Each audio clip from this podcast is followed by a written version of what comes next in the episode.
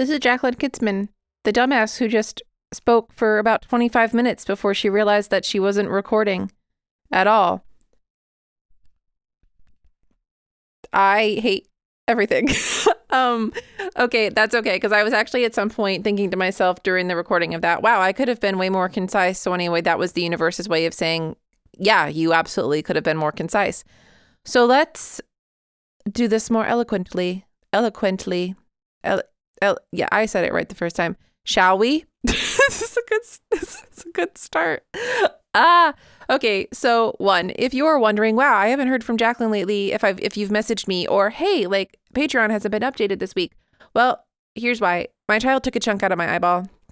It was an accident. It was a freak accident. We went through a whole thing. If you're on my Instagram, you probably already know the story.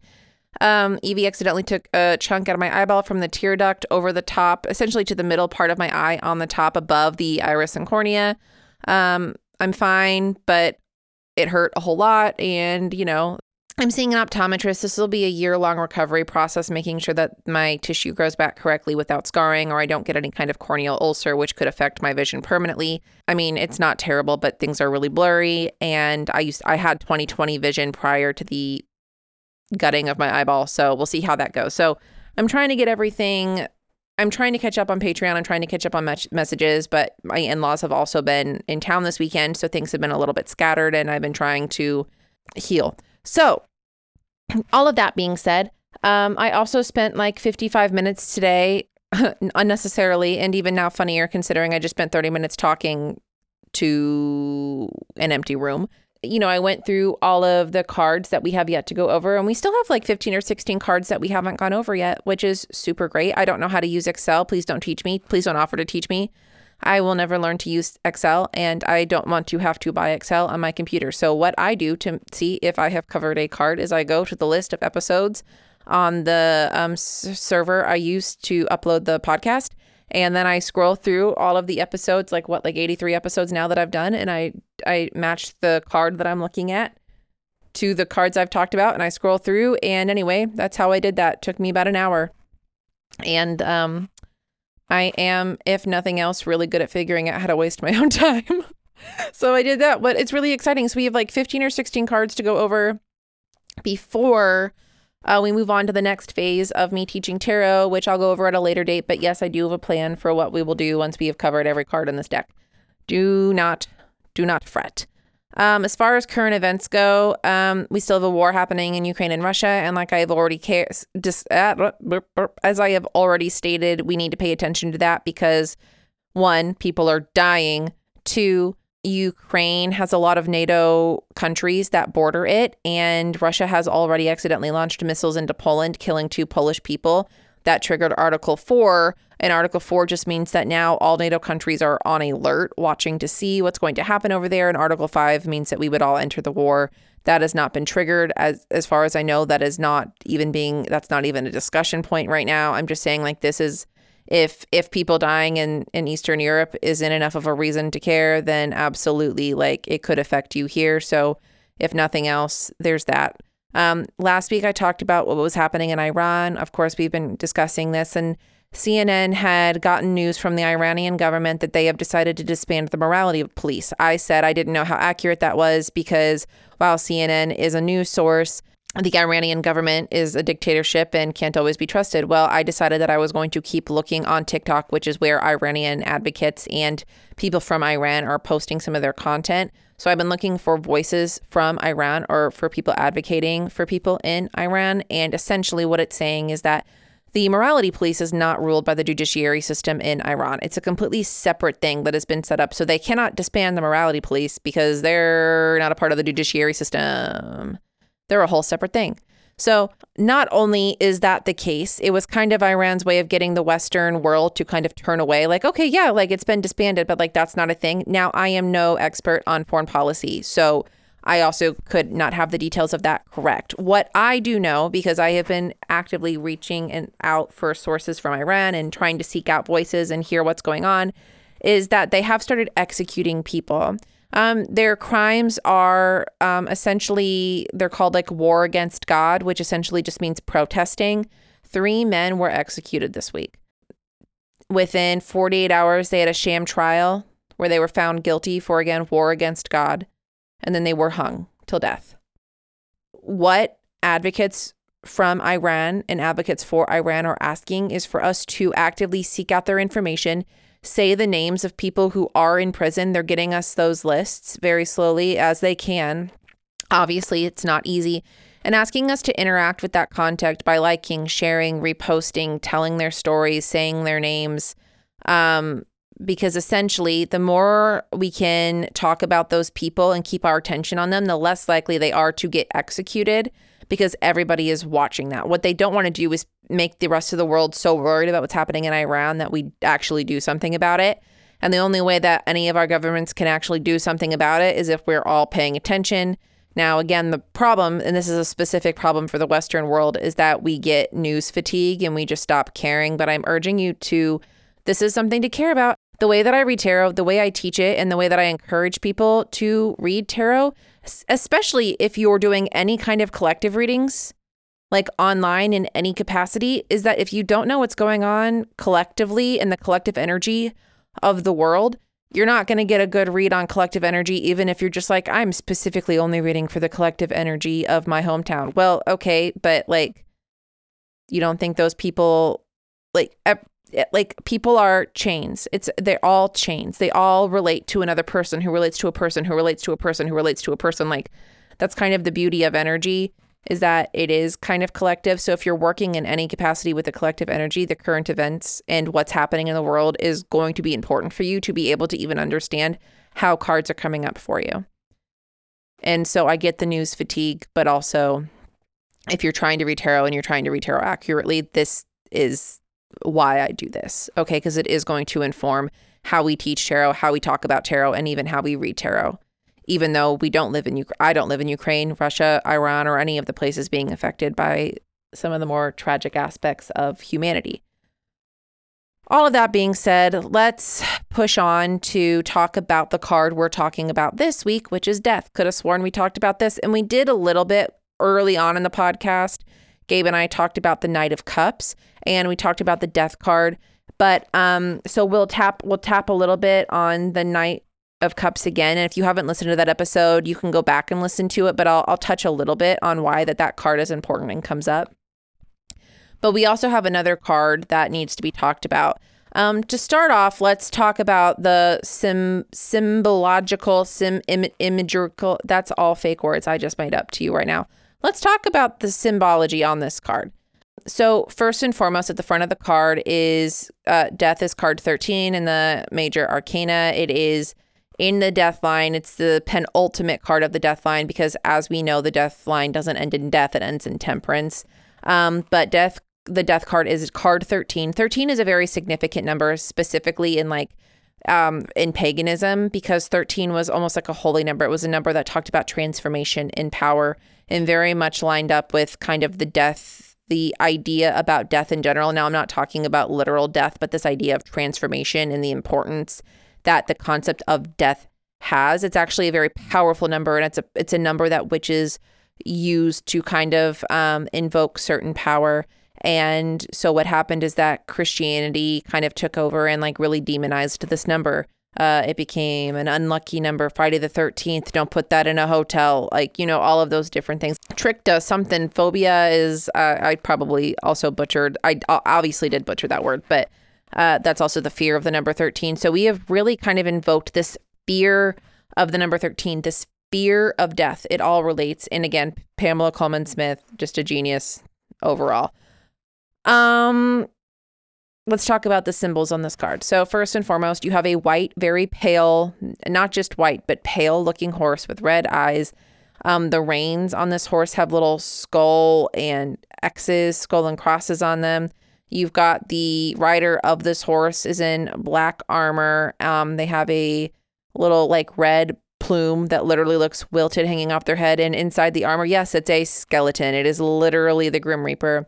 They are holding up a flag. It's a black flag and it's got a white rose on it. So the really interesting thing is that if you live in America, we wear black to funerals. But but if you live in many other any other culture or a lot of other cultures, white is the symbolic color of death.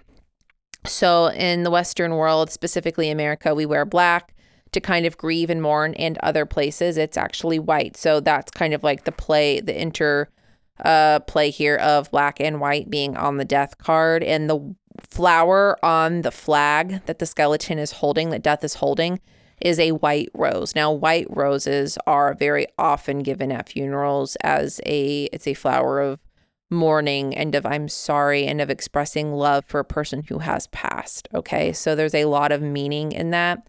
Underneath the horse's feet, as the horse trots, there's a king dead under the horse. His crown has fallen off next to him. There's a child on their knees. Behind the child is a person who we will talk about because they have a lot of significance. They are on their knees in a white gown with a flower crown, their eyes closed, exposing their neck. They are not dead, but they are exposing and baring their neck to death as if waiting very peacefully. And not on their knees, on their feet, hands clasped, either praying or begging, is a priest.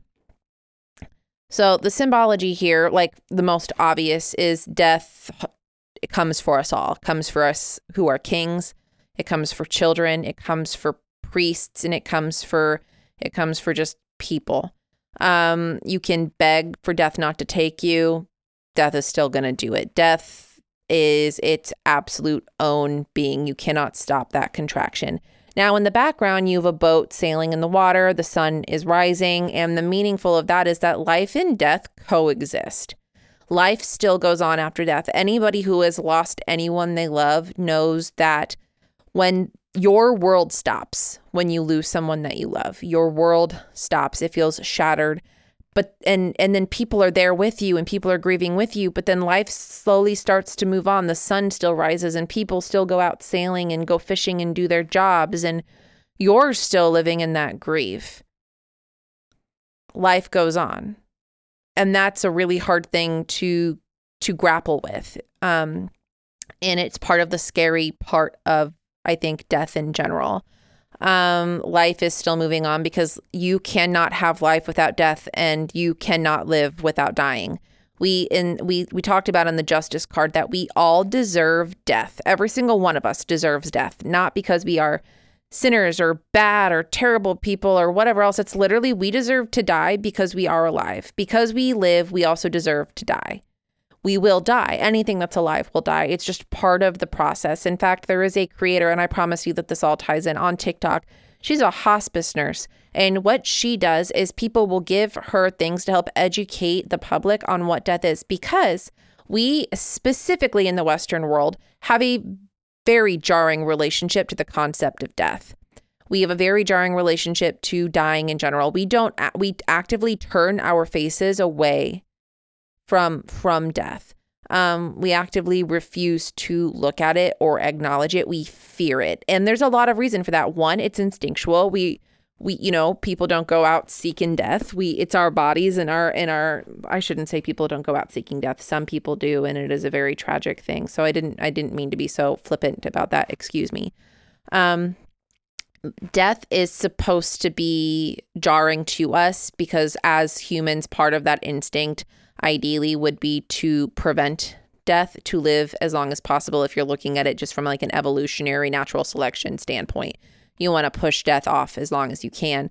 But the other part of it is that we have we part of our fear of death is that it is so unknown. We don't know how it happens. And i had a huge fear of death and dying and what that would look like for me. And i was so i was watching this video by this hospice nurse and what she does is she reminds us that death is a, a natural death, with death in hospice at an elderly age, like showing us what it looks like as the body prepares itself to die because the act of dying is a as a as natural of a process as us living. We have this fear that dying is painful or scary to the person who is dying. And like, it's just not true because we are biologically, if we are designed to live, we are also biologically designed to die. And that little fact clicked into my head. And I was like, yeah, of course our bodies know how to die, specifically of old age. I want to just say that there. Like, our bodies know how to shut itself down without pain and without fear. Like, there's a process, it's a step by step routine, like the hospice nurse breaks down. In fact, I was talking to my aunt about this. My Nana recently passed, and we were talking about how my Nana passed through these exact steps of dying. And how because my aunt had been properly prepared to see these steps, that's how she knew it was my Nana's. My Nana was approaching this time. Now, fun fact about my Nana is that, and I promise you, I don't mean for this episode to be long. It's just, this is a very heavy, meaty card. So, fun fact about my Nana is that my Nana was a very spiritual person and she saw you know like i i think i've mentioned before i see spirits i it's not something that i do in any kind of professional basis so please do not ask me to do anything mediumish for you but my nana also saw saw spirits and she saw what she believed were angels now i have a complicated feeling about that but let's talk about this first for a second my nana in her early 30s talks about how she had this almost like an astral projection, a dream. She called it a very real dream, but she said it was not a dream. And it was that she was outside standing on the curb with her suitcases and she was waiting for something. And this carriage, pulled by a white horse and two people driving the carriage, were rolling down the street. And my Nana was trying to flag them down. Now, my Nana had a lot of, she had a very traumatic childhood filled with a lot of abuse. I won't go into it, but she was waving down this carriage and the carriage slowed and they looked at my Nana. My Nana was getting her suitcases, getting ready to put it in this old like chariot, right?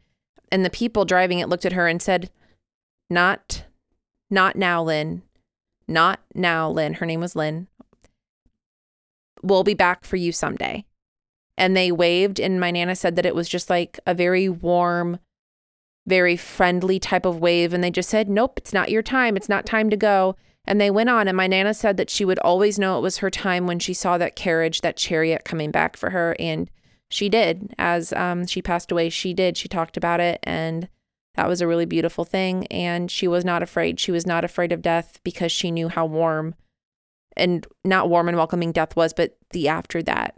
Um, and so I, I think because of that, have a very interesting, and I, you know, also like this whole the whole seeing spirits thing, have a very interesting uh, uh thought. Like I have a very interesting relationship with the concept of death because I'm not afraid of the after. I've never been afraid or worried about the what happens after death. Is there life after death? Like I've I've had that a lot of peace with that, but just the how it happens, and I think that that is where so many of us get hung up the the terror of death. Now, one, let's pause here and just say that the death card in tarot does not mean literal death. Okay. So everything I've just said, we're talking about death as an archetype. We're talking about it as an archetype. Now let's get into the meat of the death card with that understanding.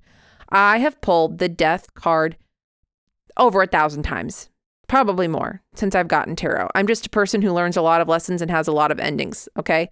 Uh, I have not yet died. I have not yet died. I have pulled the card a lot. Now, and I have also pulled this card a thousand times and no one around me has kicked it. The death card does not literally mean, boo, you're dead. The death card at its core is an ending. It is a it is a it is a and I shouldn't even say ending. Let me let me rephrase. It is a contraction. And it is not only a contraction like in the fives, it is the deepest contraction one can experience. It is curling up, falling to your knees, greeting death. We talked about I think I talked about this a little bit with Sarah Jane uh, two episodes ago. It is curling in to your smallest, sleepiest form. It is as deep and closed up into the spiral as you can get. It is complete sensory um, deprivation, no sight, no smell, no sound, nothing. But it is not scary. It is a contraction of absolutely being at the mercy of whatever is happening around you, but you are not afraid of it because the biggest contraction to expansion, expansion we experience in the tarot as a whole is death to temperance, is death to rebirth. And I say this a lot, but we when we are in a contraction, we fear it because they're so uncomfortable. But how the expansion that you have that you are going to get as equal to the contraction you are experiencing. So if you listen, if you are going through a contraction, and I'll just say, I'm just going to pull this situation out of a hat. Like, okay, like let's say your toddler scoops a chunk of your eye out. Okay. That's and then you have to like and you may lose, you know, like you may lose eyesight in that eye, not eyesight, but you may not see out of that eye as you did before. Uh, well, I'm kind of at the mercy of that situation. That's a contraction. That's a big contraction. That's a big contraction for me. That's a that's pretty big. And I'm curling in and I'm curling in and I'm kind of at the mercy of the situation. There's not a whole bunch I can do other than take care of my eye, right? And that fear, I I could sit here and wallow in the fear or I could just be like, yeah, that's scary and then laugh about it. Because essentially I'm at the mercy of the situation. I'm at the mercy of the fact that my eye is an eyeball and it had and it, it experienced a trauma and that's just how it is. So now i have to be at the mercy of something recovering. And i could sit there and cry and wail and barter and beg but at the end of the day like i'm just kind of on my knees at the mercy of what's happening. And i'm doing that and i can do that because I know that my expansion, whatever comes after this, is going to be equal to the contraction of it. Maybe you feel shut down, closed off, incapable, scared, like nothing you do is working and like you can't make your brain work normally and you're just really, really, really fucking tired and you don't understand the cards that you're pulling and you just feel like death is something the death card comes up for. It's just a contraction, reminding yourself, okay, like this is a contractive phase. This is a contraction. It's okay. It's okay to feel this way. It's okay to not feel like I have energy. It is okay that I'm having a hard time. Not to excuse it, not in toxic positivity, but just to be at, just say, I am here. This is where I'm at. Acknowledge it. Have reverence for it, the same way that we have reverence with death.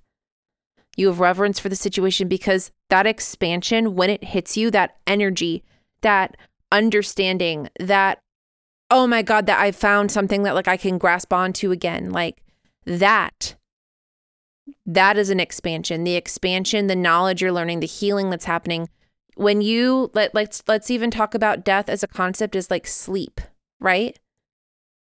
Um, you're falling asleep, you're closing your eyes, you know, even with like, again, like with my eye injury, it's one of those things where like I am waiting to go to bed. Or when you're really sick, you just sleep is the very best thing you can do for yourself because your body is not expending all of the extra energy to do all of the things that it takes to like be a person who's alive and doing things.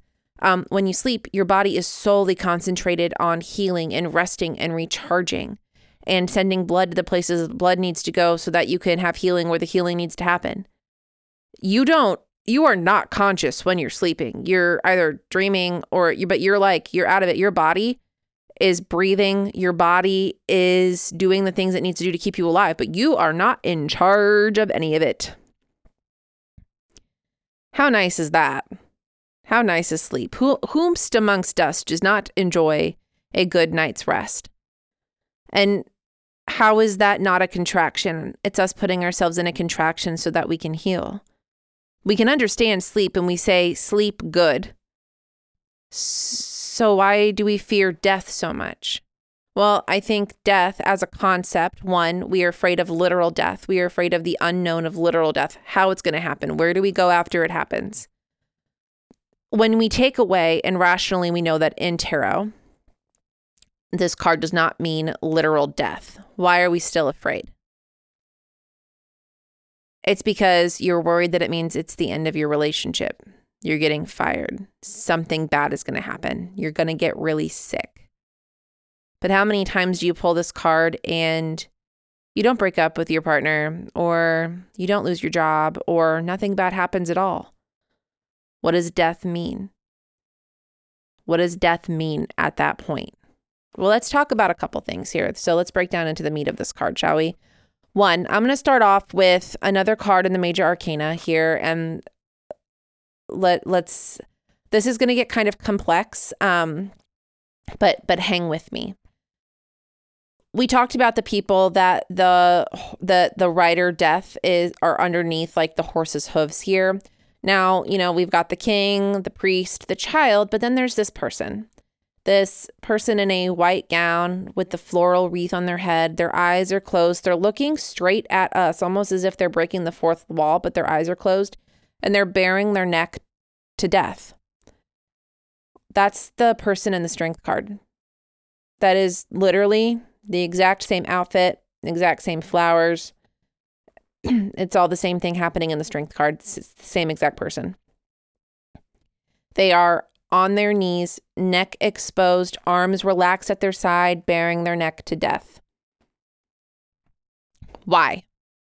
What is the importance of that?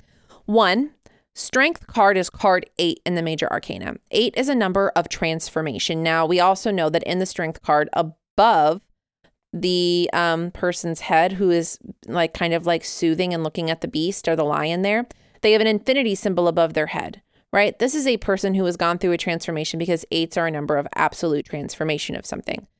Um, strength card is also uh, when I talked about this, and we haven't done an episode on strength. I could be wrong. I did, of course, do like the most excruciatingly slow roll through every single episode I'd done to figure out what cards we still had left. But we haven't talked about strength yet, though I know that I've said maybe something along the lines of at one point in an episode, I can't remember, um, the strength card talks about, um, yea, though I walk through the valley of the shadow of death. Now, I know that that is a, I believe that that is a psalm. I could be completely wrong. Um, regardless, it is from the Bible. We know that Pamela Colman Smith drew a lot from Christianity, Judaism, and um, Kabbalistic um, practices and literature to kind of create this deck, right? As well as, I believe, Buddhism Pamela Colman Smith was just a total badass. Okay. Very, very educated, on her shit badass. In the strength card, what we are doing is we are meeting the beast. We are making the transform decision to go through a transformative process We're at the end of that transformative process, we are not dead, we are rebirthed. To be rebirthed, we have to die. To not get COVID, we have to get a shot. I don't like shots. In fact, I have a severe fear of needles that's a contraction for me. That's a hard thing. To get to rebirth, we have to die. And we're we're just going to like as I stated before earlier on in this episode, we're alive, we have to do the dying thing to get to the rebirth thing. If our goal is to get to the rebirth thing, we can't get to the rebirth thing, which is where we all want to be in any process in any cycle.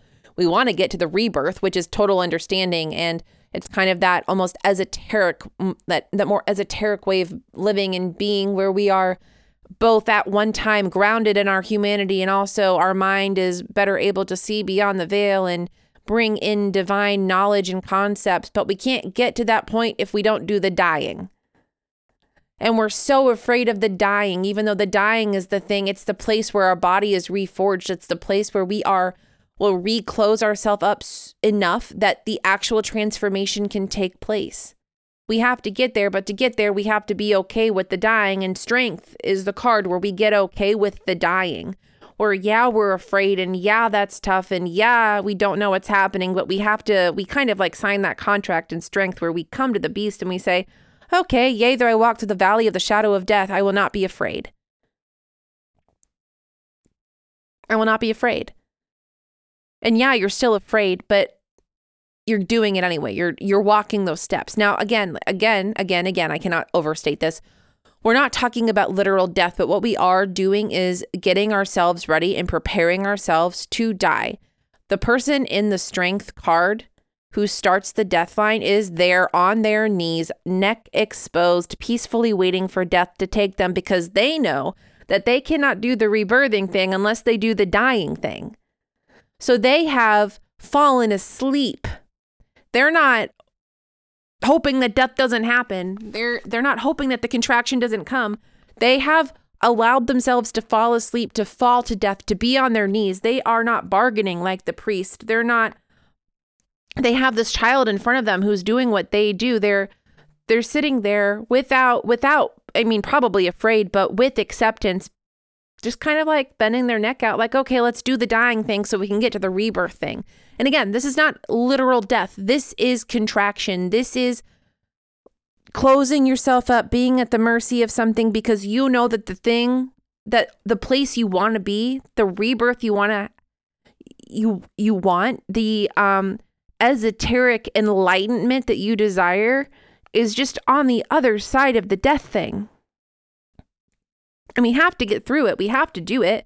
We have to go through a dying process of pretty much everything. You know, even the concept Sarah Jane talked about death as a card of like associated with kind of like this concept of like having a baby of birth. And she's right. We talked about matrescence. I wanted a baby more than anything. I decided to have a baby. Strength card. We were so excited to have the baby, but to have the baby and to become a mother, I had to die. The, that part of me that was not a mother had to die. It had I had to let go of it. I had to separate myself from it right? Here's another one. I am no contact with my mother because my mother is an incredibly abusive person.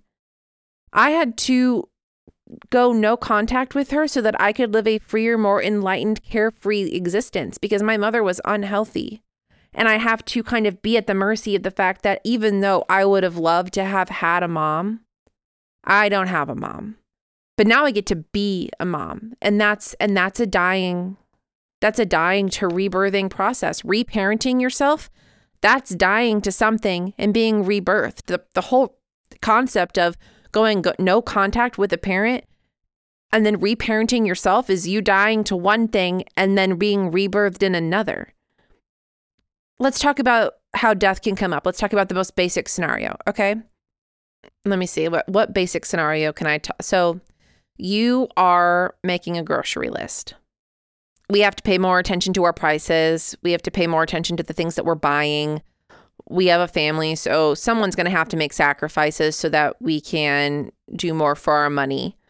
So we're going to pay more attention to um we're going to not buy two ply, we'll get one ply toilet paper. We won't buy two rolls at like two big bags of things at a time. We'll do one and make more trips to the grocery store.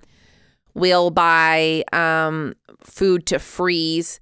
You have essentially like you have come to the mercy to your knees. You have seen the situation that is inflation, that is creating this grocery list, that is needing to still eat healthy, meaning that you're going to have to make sacrifices in areas. So you have died to one way of shopping and making your grocery list to another way so that you can better provide for your family. So you have gone through the death and rebirth process of even how you do your grocery shopping. That is a death. That is, it seems very basic, but the death card may come up in regards to budgeting. What do you actually need? What do you not? What can you literally live with? And what can you live without? Death card. Another one may be something along the lines of, wow, I'm like really unhappy in my job, um, or I'm really unhappy at work. What what do I do about that? Should I quit my job? You pull the death card. It may not be saying you're getting fired. It may not be saying quit. It may be saying what can you live with and what can you not live with. Death. The death card is about carrying through a transformation of something. It is about not bargaining it away. It's not about you can't avoid death. You can't get past it. We're all going to die to a thousand things. We're going to die to things every day. Every time Gabe and I get in a disagreement and one of us has to expand our knowledge of something, we die to ourselves a little bit. Every time one of us says, okay, I agree to do this differently, we die to ourselves in an old way of doing things.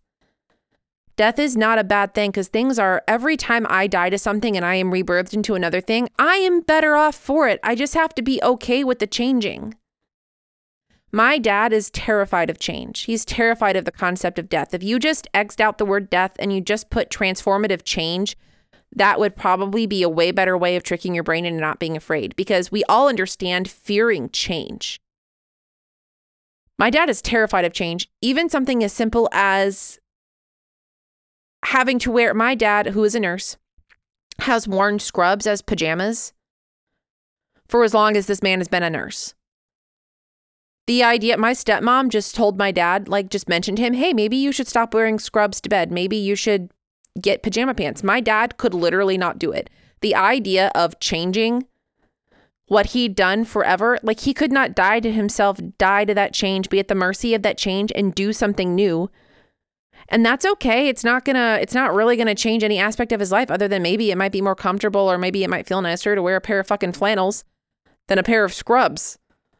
You know that it's that concept of we are more afraid of change. We are more afraid of being at the mercy of the situation because we don't know what's going to happen. We don't know how long it's going to take. We don't want something even worse to happen and we're human. So our instincts are going to be to listen to that anxiety voice and anxiety is there to keep us safe from things But the death card does not mean literal death, and the death card does not mean something tragic is going to happen. In fact, the death card a lot of the time means that you've started the process of dying to something or something changing. Let's do that. We have started the process of total transformative change. We do that in the strength card. Now at death, we have to meet that and we have to be at the mercy of the thing that we already decided that we were going to start changing so that we can do the rebirth thing, the enlightenment thing after that. But we can't get there unless we do the dying thing.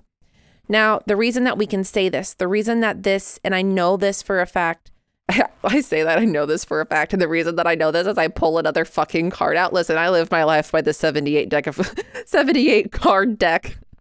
Um but one of the things we can draw from this about death literally leading to a more to a better life, not literal death, although, you know, but like this metaphorical change, that transformative change. Pull out the Knight of Cups. And I've talked about this before, but let's pull out the Knight of Cups, okay? And let's look at the Knight of Cups and the death card side by side. If you are doing that, if you are not driving, do not do this while you are driving. But if you are doing that, what you are looking at is almost the same card. Almost in the same exact fucking location, too. Almost like either like the Knight of Cups just went a little bit farther and turned into the Death card, or the Death card walked a little bit farther and turned into the Knight of Cups. The horses are wearing the the are in the exact same pose. They're both kind of a white horse. Uh, they both have a rider on top. The horse the horses in both the Death card and the Knight of Cups are in the exact same pose. Um, the difference is that the in the Knight of Cups, the horse is wearing a lot because it's water, obviously. Like the Knight of Cups is got like a little like their armor has fishies on it. They're holding a cup. Um, they are not a skeleton and they don't have dead things or pe- or things waiting to die under their feet, but they are a horse in the same exact form and in position as the death card horse, and they're even walking over water. Um, and they're holding up a cup instead of a instead of a flag. Flags a flag of it, rather than an emblem or a flag of surrender. It's a it's a cup. It's full of life we give up our earthly things in death. We give we give back what is of the earth, but what we gain back is enlightenment. We kind of take this moment in death to learn like what is important is not the material things, it's the things that we have inside of us. It's this change. It's how we think and how we are and how we love. And the Knight of Cups is literally how we feel, how we give love, how we express love, how we pursue what we love, what we enjoy, how we interpret our dreams, how we dream, how how we emote and how we feel. Not like feel about things, but literally like that almost like subconscious how we feel, how we do it.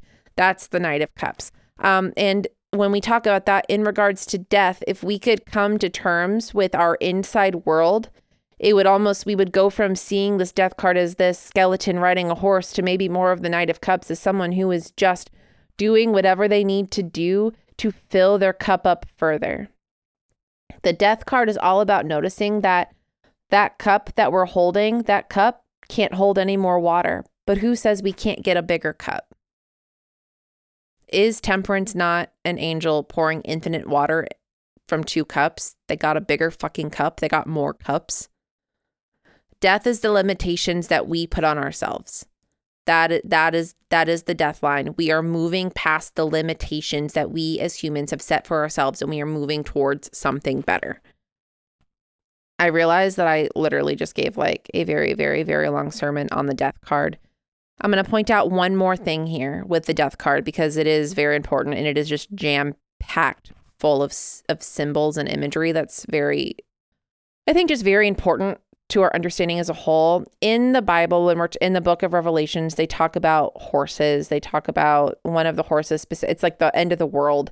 And they all have these scrolls and they open the scrolls and they come out on these horses. And one of the people, the, you know, the soldiers of or the knights of death is they come out on a very pale horse and uh and death rides this horse and it's plague and disease and it kills everything it touches. And this is the horseman of death. Like that's what we're looking here at a biblical context on the death card. That's what Pamela Colman Smith drew and depicted when she was talking about this card.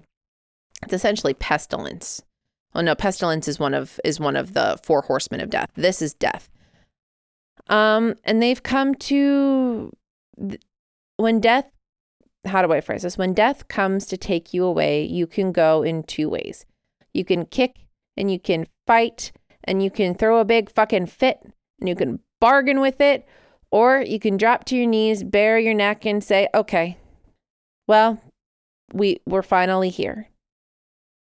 By us being born, we will have to enter the strength card. We will have to walk the path that leads to death.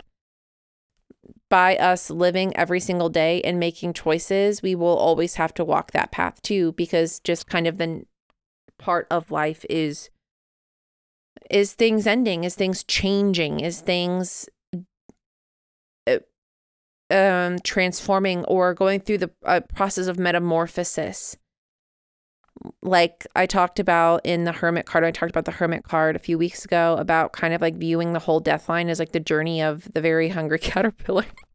um but it's kind of true. Like in the in you know, like you've got in strength, the caterpillar is like, ah, I'm getting this feeling, this feeling like I need to eat many things, this feeling like something, this tingly feeling that something is happening. And then you go into Hermit and they're like, I have decided that I need to build a cocoon and put myself in it.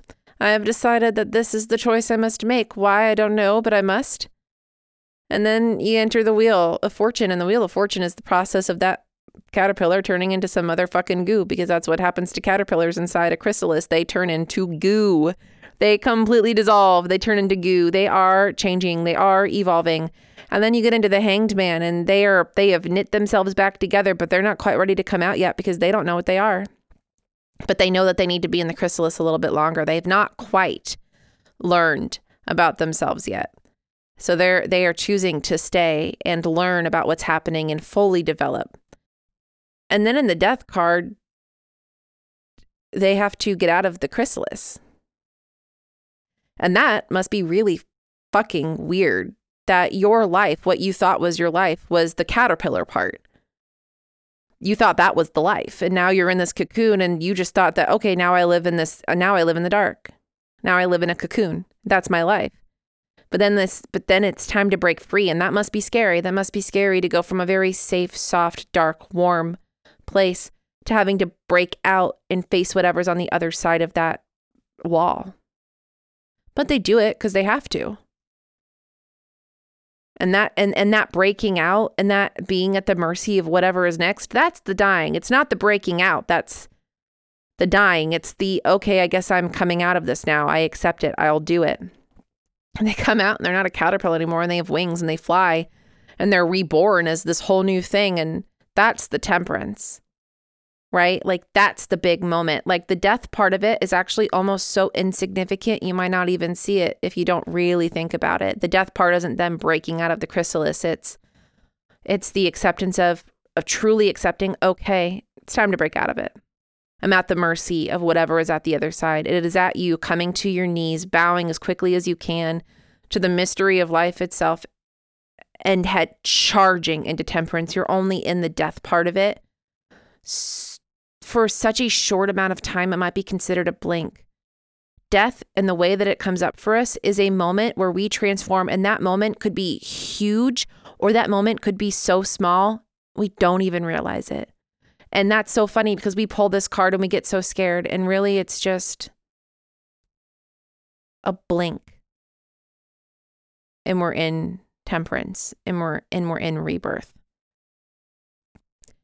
So, yeah, I hope that helps some of us if we pull the death card and we feel a little scared or we get a little triggered. That I hope some of that breakdown was helpful.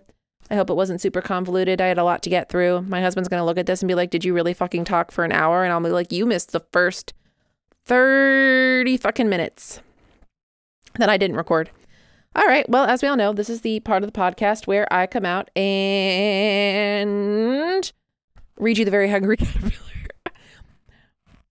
on Saturday, he ate. I'm kidding. Um, I will do that for you someday if you want me to, because I love that fucking book. But right now, it's the collective reading, and we are in the Page of Pentacles. Um, Page of Pentacles. Obviously, court cards are double elemented. Pages are Earth. Pentacles are Earth. So you've got the Page of Pentacles, and again, once you enter the court cards, you are You entered a state of mastery with the gift of the ace when you got to card 10. The court cards are just different ways of using that thing. So the Page of Pentacles is kind of this nod and this encouragement to this coming week. It's about planting that seed. it's about listen, this is this is the specific thing that comes to my head. Okay? This is the exact message I'm getting here. If you are the type of person who has a folder or a drawer of stickers because you are so afraid of putting that sticker somewhere and no longer having that sticker to use at some point, you're just too afraid to make it permanent, place the sticker. That's the message. Whatever that sticker metaphor is for you, you're you're so afraid to make something permanent. You're you're so afraid to go for it. You know, make the move, move in with that person, tell that person you love them, tell that person you would like to leave, uh, ask for a raise, say you're actually okay with what's happening, get a dog. Like if you're the person who keeps a bunch of stickers in their drawer, place the sticker. Let yourself experience what it feels like to make a choice where you don't know what's going to happen next, but to make the choice. Just make the fucking choice. Do it. See how it feels. Place the sticker. Okay. Um, I have to go break the news to my husband that this is an almost hour long episode. Pray for me. Bye. Oh, hey, if you like this podcast, please rate, subscribe, and review. It helps so much get the podcast out there. And thank you all for, thank you, just thank you to everyone. I love you very much. Bye.